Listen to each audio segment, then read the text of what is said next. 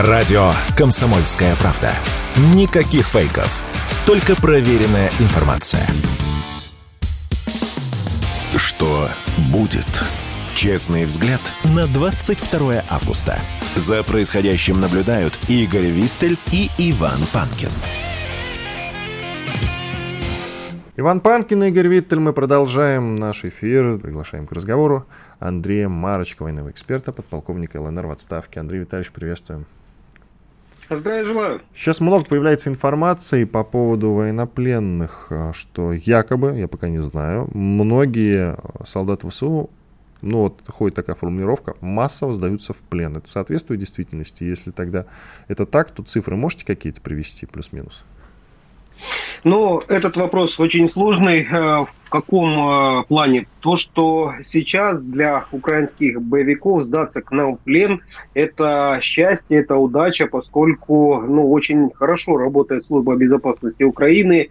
Также выстроена служба таким образом на линии боевого соприкосновения у вооруженных формирования Украины, что сдаться в плен – это действительно удача. Там существуют, даже без пропаганды, как говорится, заградотряды, об этом говорят сами украинские боевики, которым посчастливилось к нам сдаться в плен. Там делается все возможное для того, чтобы вообще минимизировать такие случаи со стороны украинских боевиков.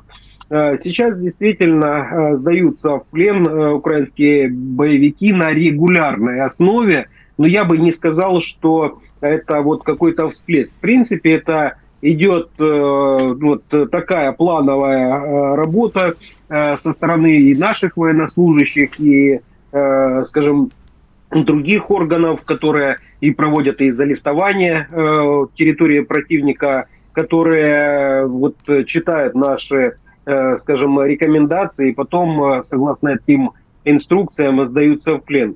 Так что тут ничего сверхъестественного нет. Сдача в плен идет такими синусоидами, я их называю. Бывает в день по 2-3 человека, а бывает целыми отделениями, взводами сдаются добровольно в плен. И не стоит забывать, что не только добровольно попадают в плен украинские боевики, поскольку наши военнослужащие захватывают опорные пункты противника, позиции украинских боевиков, естественно, вынуждая их сложить оружие, и тем самым они становятся военнопленными.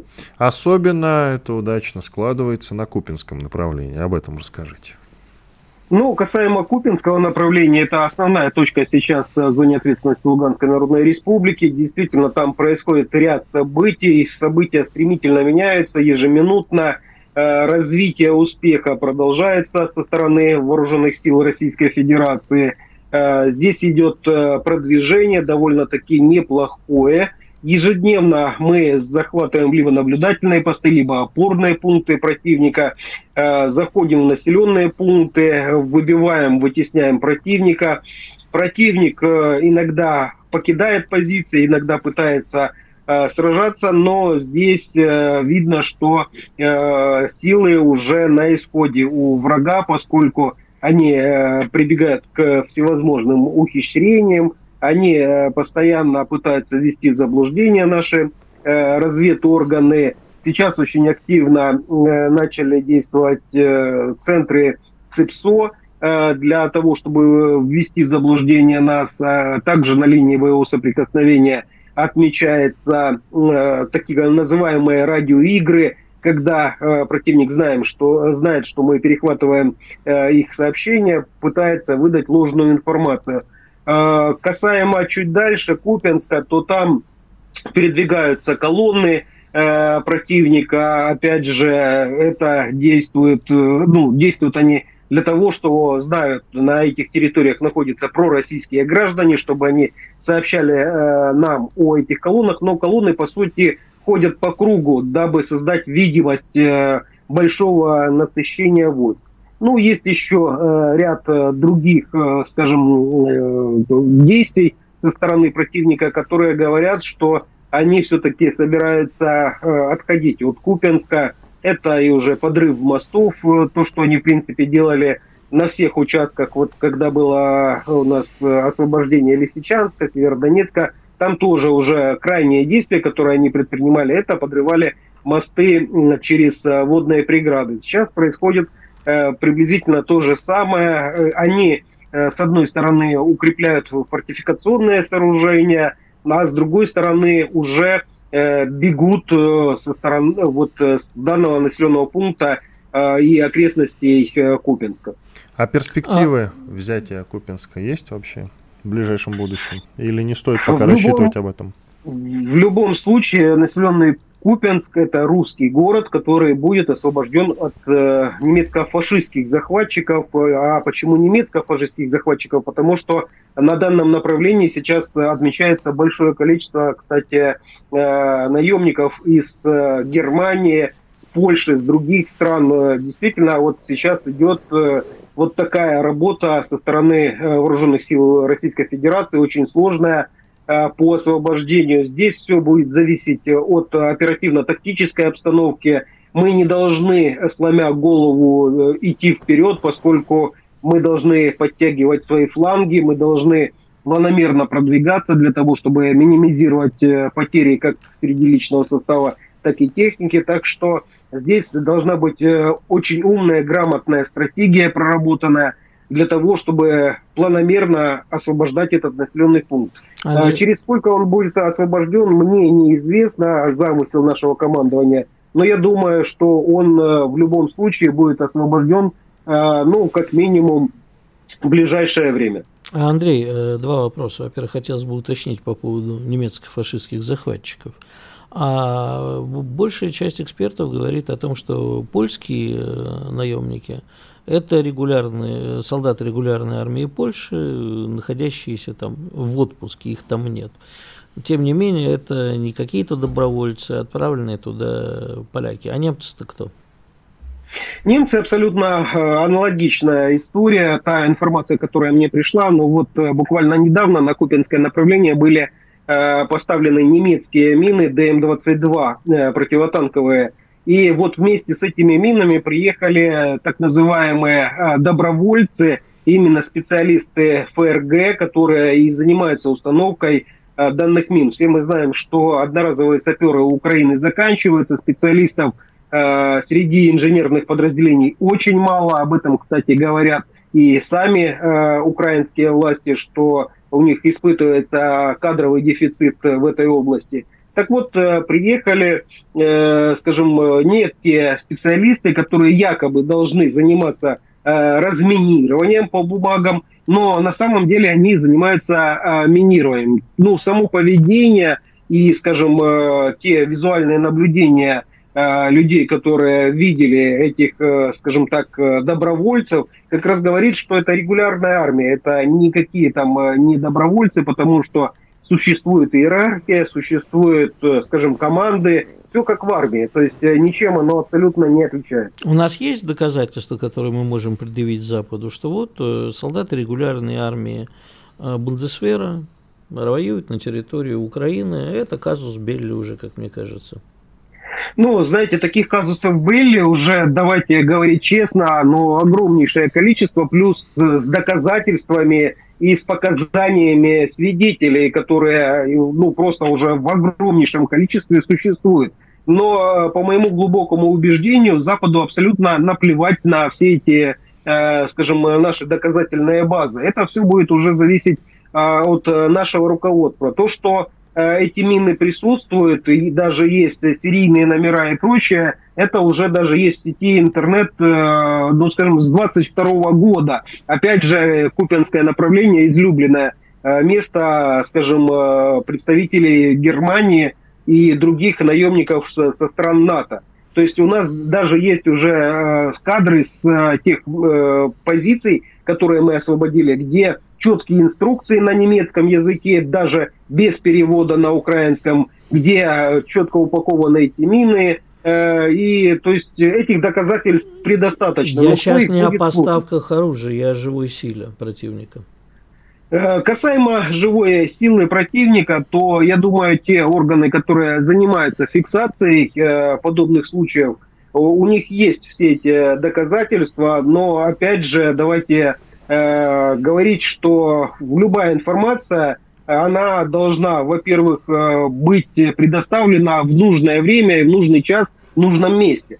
И когда уже вот некоторые вопросы там возникают, я думаю, эту информацию используют в тех переговорах, которые не придаются огласке. Точно так же не придаются огласке те боевики, которые попадают к нам иностранные, да, они используются, мы потом только уже впоследствии узнаем, что их там обменяли на каких-то наших ребят. То есть это работа ведется, но она не афишируется в основном.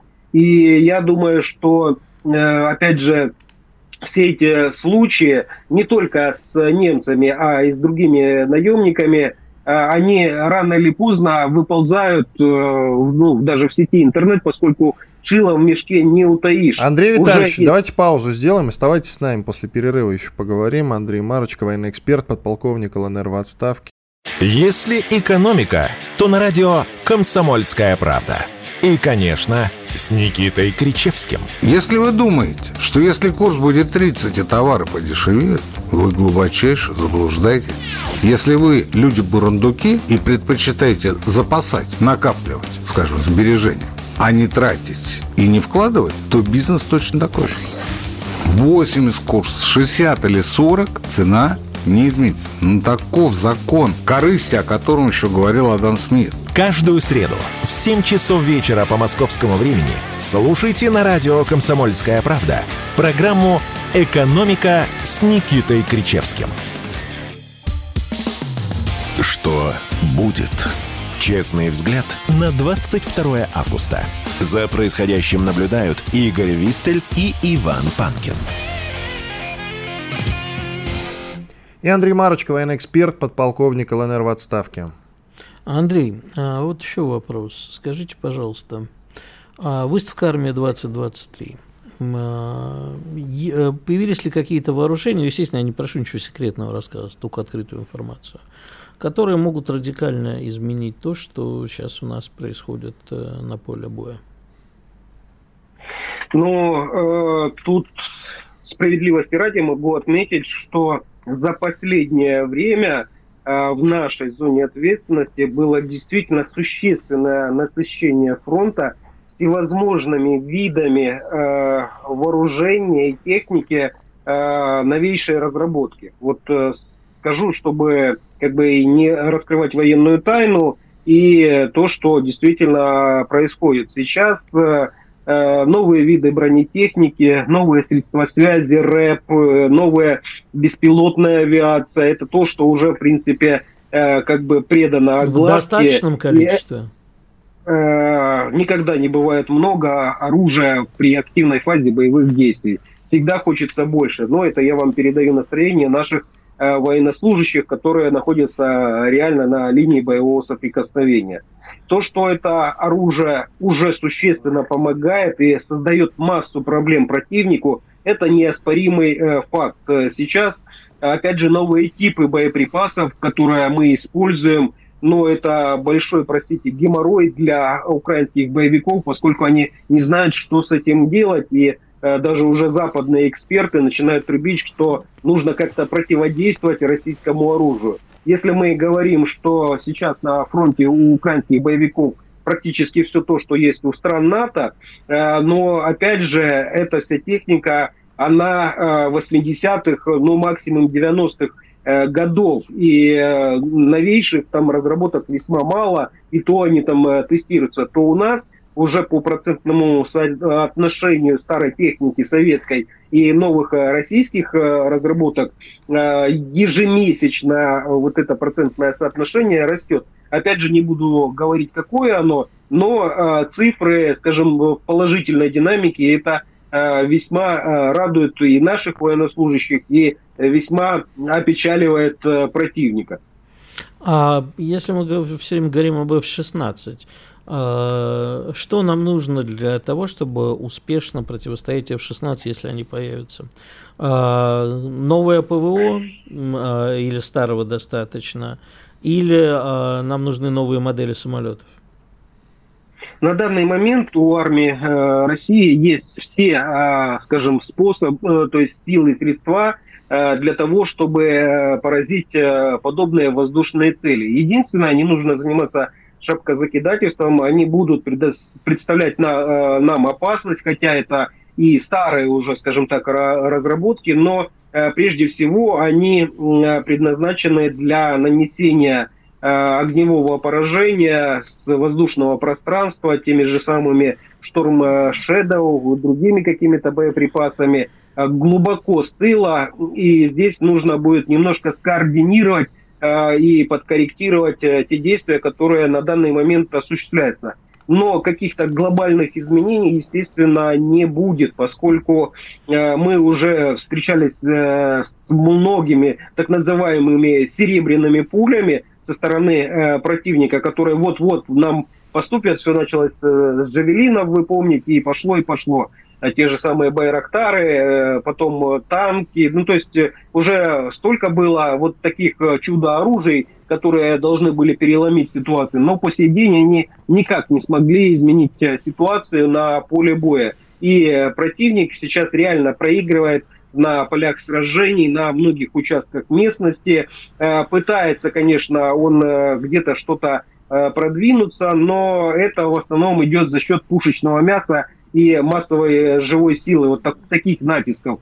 Каких-то там чудо-оружий вот им не помогает абсолютно на линии боевого соприкосновения. Андрей, когда мы говорим о том, что, в общем, украинское наступление захлебнулось, мы не почему-то прогнозируя, что, собственно, как они будут спасать ситуацию, чем и как, практически не говорим о том, что нам могут попытаться открыть второй или третий фронт. И называются разные точки. И Молдавия, и Прибалтика в первую очередь, и даже речь идет о некоторых среднеазиатских государствах, что нас могут с той стороны начать поджигать. Ну уж про Финляндию молчу. А рассматриваете ли вы такую возможность, и что мы можем противопоставить? Ну, я хотел бы добавить, еще есть у нас братская Беларусь, там тоже довольно серьезная ситуация. То есть все то, что вы озвучили... Ну, там-то мы готовы, там страхует Вагнер. Ну, давайте, мы готовы всегда, а потом получается, что не совсем. Поэтому, тоже верно. Тут надо смотреть очень внимательно на все процессы, которые происходят.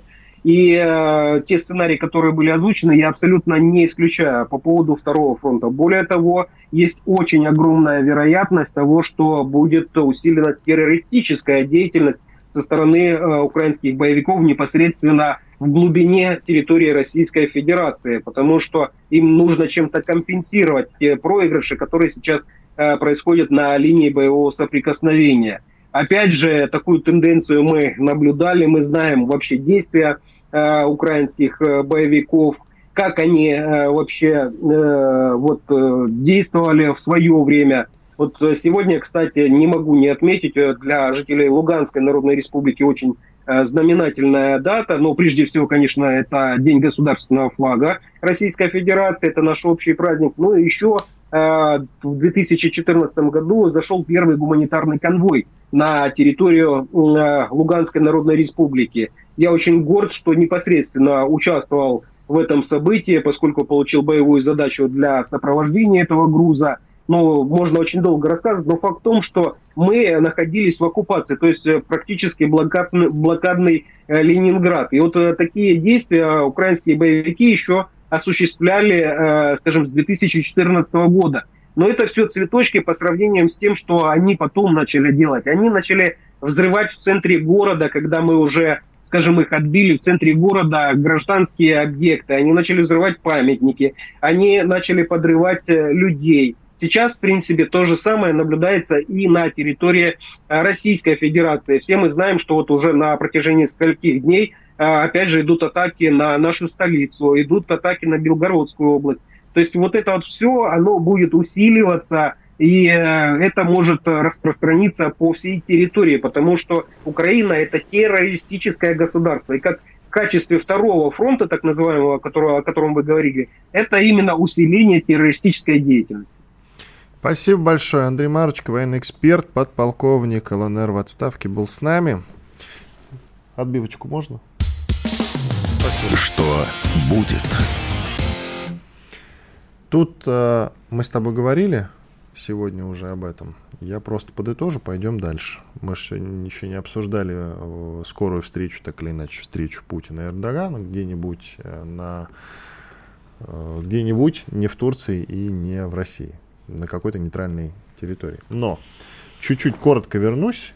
Логика Маркова, телеграм-канал, Марков, известный политолог, Сергей Санвич у себя написал. Мы с тобой обсуждали, что же делает Пригожин в Африке и пойдут ли Вагнера на помощь в Нигер. Так вот, он пишет, что, говорят, Пригожин сейчас в Мали, а Мали и Буркина-Фасо помогают Нигеру готовиться к отражению интервенции Франции и Нигерии под флагом ЭКОВАС. Задействован ли Пригожин и Вагнер в Нигере, пока неизвестно. Ну, то есть намекает, как мне кажется, на то, что вполне вероятно, что Вагнера все-таки окажут помощь Нигеру в отражении Сергея Александровича. ЭКОВАС. Это, знаешь, все равно, что рассказать, что дважды 24. Он прекрасно знает, все люди, которые как-то там интересуются, что же Вагнер вообще делает все последние годы в Африке, знают, что у него в Мали, в Буркина-Фасо и в Цар-база. Ну, да, она там и была. О чем это нам говорит? О том, что на самом деле, помимо всего прочего, Вагнер занимается пиаром. Не только своим, но и российским. Именно в плане того, что мы не даем свергать режим. Вот когда там режим начинают свергать, приходим мы и говорим: нет, мы тут это, мы поможем действующему. Неважно, что это сукин сын, но это наш сукин сын, говорим мы, и поддерживаем там, кого только не поддерживаем. И, нормальная, конечно же, правильная позиция. Да, и, конечно же, про грядущую встречу. Пока неизвестно, где она состоится, как я уже сказал, но на какой-то нейтральной территории, что очевидно. Путин лично встретится с Эрдоганом. Не телефонный звонок. Что же они там будут обсуждать на этой личной встрече? Ну, в очередной раз Эрдоган будет рассказывать печальные сказки о том, что если... Тяжело, братец, тяжело. Продавливать нас на какие-то льготные условия. И на... Еще более льготные? Да, потому что иначе он уйдет от нас к другой, то бишь к Америчке поганой. И все-таки, вы же понимаете, нам же тяжело, мы же член НАТО, и мы, в общем, нам тяжело противостоять своим же товарищам по оружию и коварному блоку НАТО всему. Так что отпусти, может, уже его, ну, нам Эрдоган тоже нужен, а Владимир Владимирович будет ему объяснять: слышь, ты тут не виляй, мы понимаем, что ты, конечно, хитрая скотинка, но, в общем, в хорошем смысле. Мы тут тоже не лыком шиты, и так оно и будет. Опять будет про зерновую сделку, конечно, разговор. А вот это его кандидатство в БРИКС, это он так, конечно, карты разыгрывает, да? Ну, ничего не мешает состоять во всех организациях. Ну, не знаю. Знаешь, иногда можно на несколько стульев сесть. Уходим на перерыв. Александр Коц. Один из лучших военных корреспондентов не только в России, но и во всем мире. Он работал репортером во многих горячих точках. Чечня, Южная Осетия, Косово, Афганистан, Ливия, Сирия, Египет, Ирак, Украина. Каждый четверг в 7 часов вечера по московскому времени слушай на радио «Комсомольская правда» программу «КОЦ. Аналитика с именем». Что будет? Честный взгляд на 22 августа.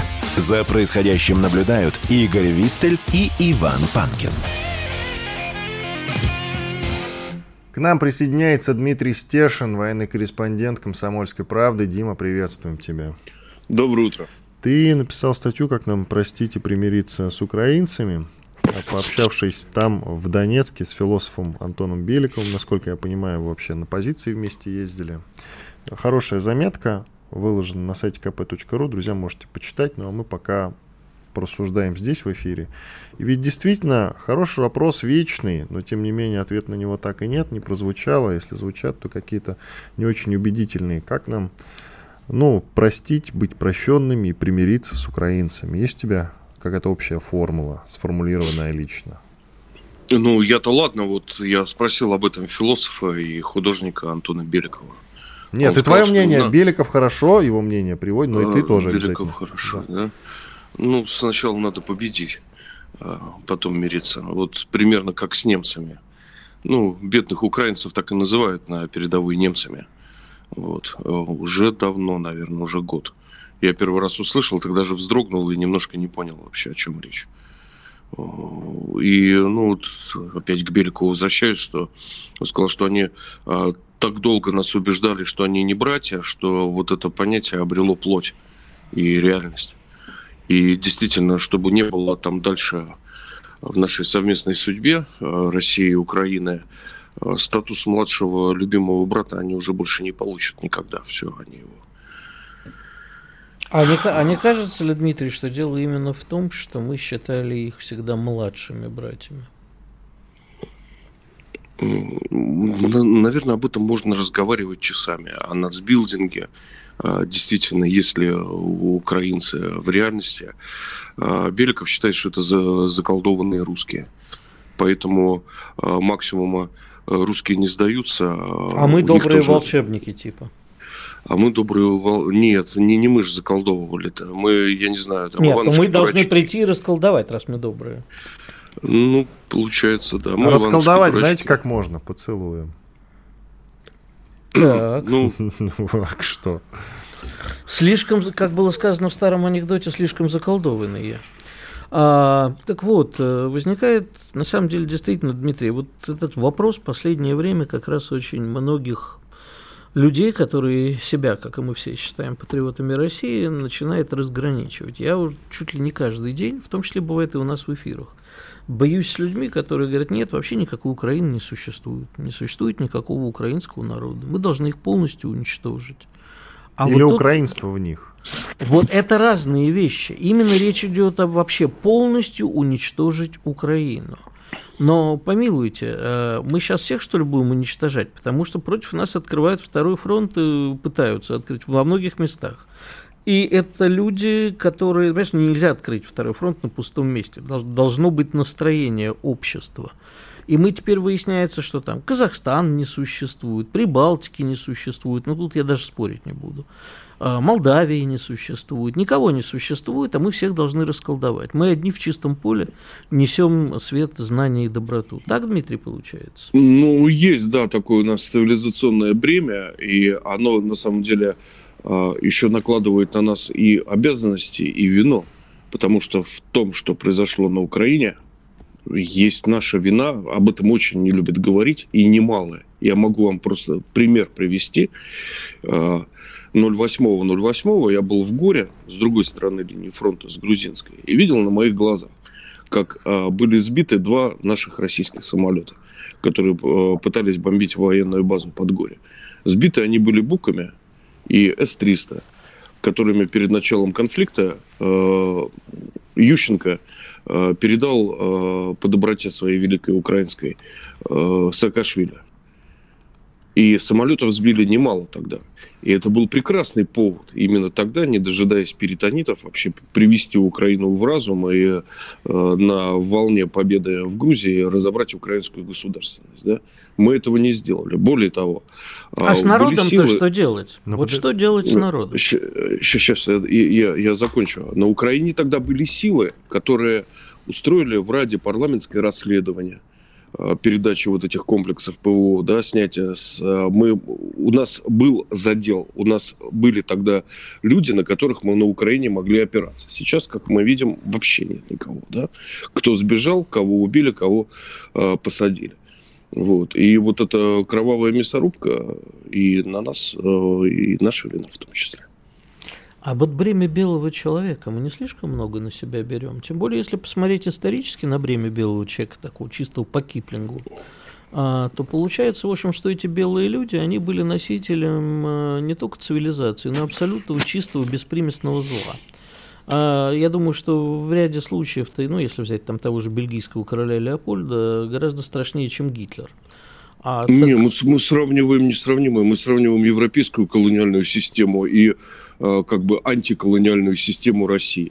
Тогда мы не... Нет, одну секундочку. Если мы считаем, что Украину надо разобрать по частям, это тоже, в общем, можно слово империализм, конечно, убрать за скобки, и колониализм, но это все равно получится колониализм. Тогда мы должны сказать, да, кругом враги, и единственная наша гарантия нашего экзистенциального выживания, это то, что мы должны усих превратить в россиян. Ну, так оно и есть, да. То есть вы согласны с этой точки согласен зрения? Абсолютно. Ну, а как? Вот реальность нам об этом кричит. А как реализовать это? Ну, вот хорошо. Завтра мы взяли Киев. Оставили Галицию или не оставили, это второй вопрос. Допустим, что и Галицию взяли, мы и во Львове, мы и в Киеве, мы везде. Народ-то куда девать будем?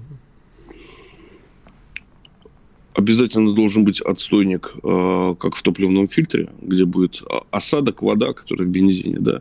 Вот какие-то области, куда будут бежать украинцы, которые совсем украинцы и по-другому жить не могут, ну, абсолютно заколдованные, да, в вышиванках, да, с чубами, оселецами. Но как бы большинство людей, вот действительно, это вот очень точный термин «заколдованное».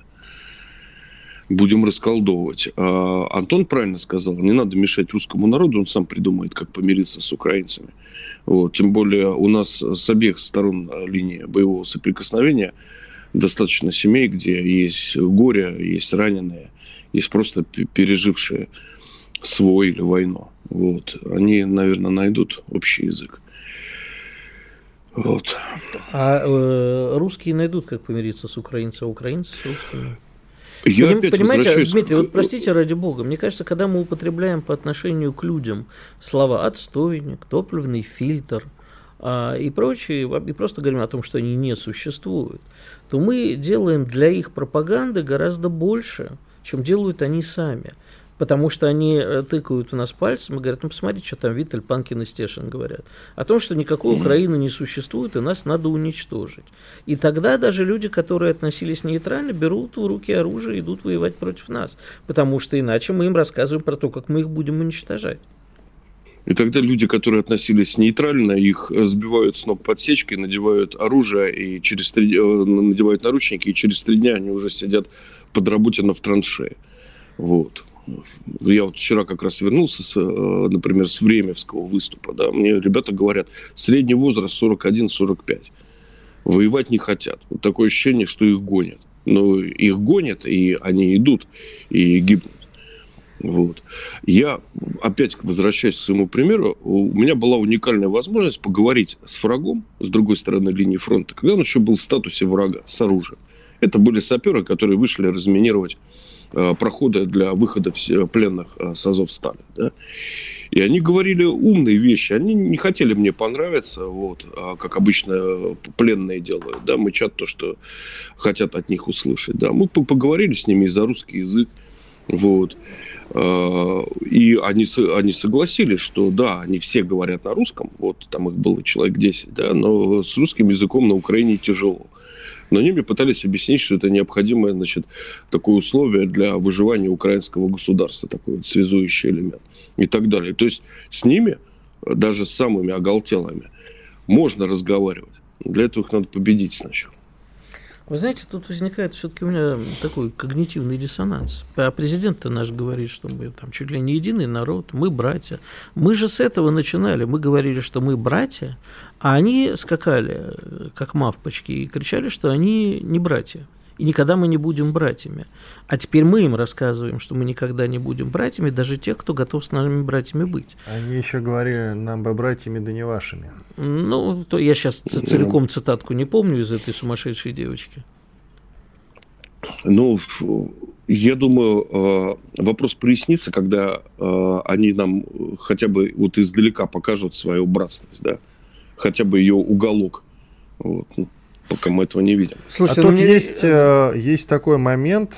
От Ваджра, кстати, есть хороший такой украинский, ну, российский, украинский политолог Ваджра Андрей. Да. Вот да. Он говорит, как только мы победим, очередь выстроится из желающих вступить в русский мир. Вот коротко, у нас меньше минут. Ты согласен с этим или все будет не так просто? Абсолютно. И не согласен с определением Игоря вот про отстойник. Это говорит о том, что мы не собираемся никого загонять в угол. Вот. И людям, которые не хотят жить с нами и с Россией, у них обязательно должен быть выход. Не концлагерь, да, а нормальная жизнь вот на территориях, которые они считают исконно украинскими, пожалуйста. Спасибо. Дмитрий Стешин, военный корреспондент «Комсомольской правды», был с нами. Сейчас сделаем небольшой двухминутный перерыв. Иван Панкин, Игорь Виттель в студии радио «Комсомольская правда». Я напоминаю про трансляции. Впереди у нас, если со связью будет нормально, еще очень интересный гость. Слушайте радио «Комсомольская правда». Все программы радио «Комсомольская правда» вы можете найти на «Яндекс.Музыке». Ищите раздел вашей любимой передачи и подписывайтесь, чтобы не пропустить новый выпуск. Радио КП на Яндекс.Музыке. Это удобно, просто и всегда интересно. Что будет? Честный взгляд на 22 августа. За происходящим наблюдают Игорь Виттель и Иван Панкин. Так, Иван Панкин и Игорь Виттель, мы продолжаем наш эфир в студии радио «Комсомольская правда». Я напомню, друзья, что идут прямые видеотрансляции, они в Рутюбе и во ВКонтакте. Там есть у нас канал, группа, соответственно, так что вступайте, подписывайтесь, ну и так далее и тому подобное. Сейчас ждем, пока к нам присоединится Александр Бородай, депутат Госдумы и участник специальной военной операции. А пока ждем, давай вот обсудим то, что мы сейчас с тобой в перерыве обсуждали. Ну давай. Потому что мне это не дает покоя. Вчера... Не дает покоя Виттелю. Да? Ну давай. Вчера рассказал один знакомый, говорит, вот... в Запорожье, ну не в городе, а на территории, которая под нашим контролем, сижу в кафе, рядом разговаривают мужики. Скорее бы, типа, наши уже вернулись, в смысле... товарищи украинцы. А, да, наши это украинцы. Да, вот сидят люди, которые получают, наверное, все льготы, которые к новым территориям относятся. Зарплаты, может быть, даже государство, может, они чиновники, пенсии. И рассуждают о том, скорее бы пришли, и мы бы вот тогда это самое проклятого москаля бы и выбили. И таких, как я понимаю, это ни один, ни два человека. И это даже уже не ждуны, это открытые вредители. И вот, когда мы задаем вопрос, а что мы будем делать с Украиной, когда мы победим, окей, ребята, на этих территориях мы уже победили. И что мы делаем? Нет, но секундочку, тут ты неправильно смотришь. На эти события, скажем так. Я смотрю, так, как я смотрю, тут нет правильно и неправильно. Смотри, это повторяемся, смотри. Игорь, для начала надо полностью победить, а не частично. Не бывает частичной победы. Поэтому, когда ты говоришь, на этих территориях мы победили, не-не-не. Именно поэтому они тебе отвечают, вот поскорей бы вернулись. А вот когда надо в зародыше это все уничтожить. Когда они поймут, что не вернутся, они что, отношения к нам изменят? Да, они будут перестраивать, жить дальше. Будут жить дальше, отношения не изменят. Изменится. Возьми Чечню. Изменится. Ну, я могу тебе привести более древние примеры. Мы вчера с тобой говорили про ГДР, например. Да, примеров таких много. Вьетнаме, с одной стороны, допустим, не любят Соединенные Штаты Америки, с другой стороны, живут дальше уже, понимаешь? И инвестиции из США во Вьетнам в десятки раз больше, чем из России, с которой мы вроде как тоже прям являемся дружественными странами. Да? А потому что Вьетнам, как война кончилась, они не забыли, конечно, они еще как помнят и могут повторить. Не забыли, но строить новую жизнь. Японцы. Панама какая-нибудь. Без объяснения, что Америки не существует или что Вьетнам не существует. И что это не иллюзия. Разговор вечный, продолжим его еще. А может быть, кстати, вот Александр Юрьевич нас поддержит. Александр Бородай, депутат Госдумы, участник специальной военной операции, присоединяется к нам. Александр Юрьевич, здрасте. Доброе утро. Я сейчас поднял старенький наш с вами разговор. А старенький по нынешним временам это за сентябрь 2022 года. Прямо сейчас точную дату где-то найду. 26 сентября 2022 года мы с вами общались. И среди прочего я вам задал вопрос, как надолго вообще военная спецоперация, чисто по ощущениям. И вы ответили, что вы хоть и не гадалка, но предварительно ненадолго. Вы сейчас так же ответите или уже что-то поменялось? Предварительно так же отвечу. Абсолютно. А ненадолго? Расшифруйте, пожалуйста. Ненадолго это как ненадолго? Вообще, что такое ненадолго? Вы помните, что в начале специальной военной операции были совсем смешные предположения о том, сколько она продлится. Не месяц, 2 недели, там, 3 недели и так далее. Да? И предположения о том, что оно может продлиться более месяца, оказались какими-то очень пессимистическими. Вот потом стали возникать, к тому времени, когда мы с вами говорили, предположение совсем уж пессимистическое о том, что все это будет длиться годами. Нет, годами это не будет длиться. Конец уже скоро. То есть это не месяц. 5 лет, как Петр Толстой мне сказал, вице-спикер Госдумы. Не 5 лет, не 8 лет, не 100 лет, так сказать, как в свое время шла война между Францией и Англией, да? Нет.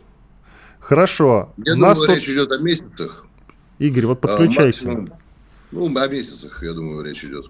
Мы тут задаемся вопросом по поводу новых территорий. Там есть люди, которые вроде как ждут возвращения украинских войск, хотя они получают все льготы. И вообще, что мы будем делать дальше? Украинские власти. Да, что мы будем делать дальше? И вот это с Украиной, с украинским государством. А ведь действительно, если есть у вас ответ на вопрос, предварительно, я уверен, вы рассуждали, вы все-таки, по-моему, филфак окончили, да, соответственно, размышляли. Фил, это смотря, что вы имеете в виду. А что мы будем делать с Украиной после победы? А не филологический. Все будет у нас нормально после победы, ждуны есть. Ждуны есть, конечно. А, философский закончили, да, философский факультет. Да, надо быть филологом. Да-да-да, я что-то... Да-да-да, оговорился. Приятное оно. Да. Угу. Вот, так вот, смотрите, ждуны есть, естественно. На новых территориях их достаточно много. Сказать, что это такая большая проблема в перспективе, нет, это не большая проблема в перспективе. Почему?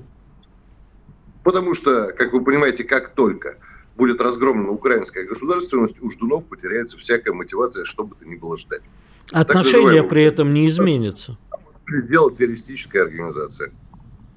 Они не превратятся, не поголовно, но значительная часть из них в террористическое подполье, в лесных братьев и прочего. Нет, не превратятся. Почему? Никаких для партизанского движения нет. Психологических основ нету. Потому что нету, на самом деле, идейной мотивации. Дело в том, что те, с кем мы имеем дело, это такие же русские люди, как и мы сами. Только предатели. Вот и все. Вот. То есть никакой Украины нету, никакого украинского народа нету. Это просто русские предатели. Народа не существует. Действительно, украинского народа не существует. И даже никакой специальной особенной ментальности не существует. Угу. Есть чистая борьба идей, на самом деле. Это гражданская война. А че ж мы про них анекдоты рассказывали, если они не существуют? И рассказываем. Рассказываем друг про друга довольно давно. Угу. А расскажите, пожалуйста, то есть, ежели... мне кажется, это опять уже повторюсь. Президент-то говорил о другом, что мы просто один народ, и мы братья, и так далее. Да, мы один народ. Понятно. То есть, весь украинский народ – это просто русские, но предатели. Так в Википедии и запишем. Нет, только не надо писать «украинский народ». Угу. А дело в том, что смотрите, моя фамилия. Это фамилия типично украинская, да? Не знаю, я не филолог и не философ. Вот. Я вам скажу, для этого не нужно быть филологом и философом. Надо просто посмотреть, заглянуть в интернет. Это типично украинская фамилия. Так, у нас... У меня в рядах, подчиненных мне формирований, в частности в рядах бригады, которые я командую, сражается огромное количество выходцев с территории так называемой Украины, огромное количество людей с украинскими корнями и украинскими фамилиями. Вот они представляют из себя настоящих нормальных малоросов. И разница между малоросами и великороссами какая-то, чисто теоретическая, но на уровне неких рассуждений может быть разница в менталитете. Так же, как она может быть между уроженцами разных регионов, поймите, да? Вот юга России, допустим, Дальнего Востока. Но, в принципе, это все один и тот же народ. Разница, по большому счету, только в идеях. То есть наша цель – это полностью прекратить существование Украины и имплементировать Украину в состав Российской Федерации и жить дальше. Я правильно понимаю? Это оптимально, так и должно быть. Угу. Украина всегда была территорией, на которой Россия, русский менталитет, русская государственность сражалась с Западом.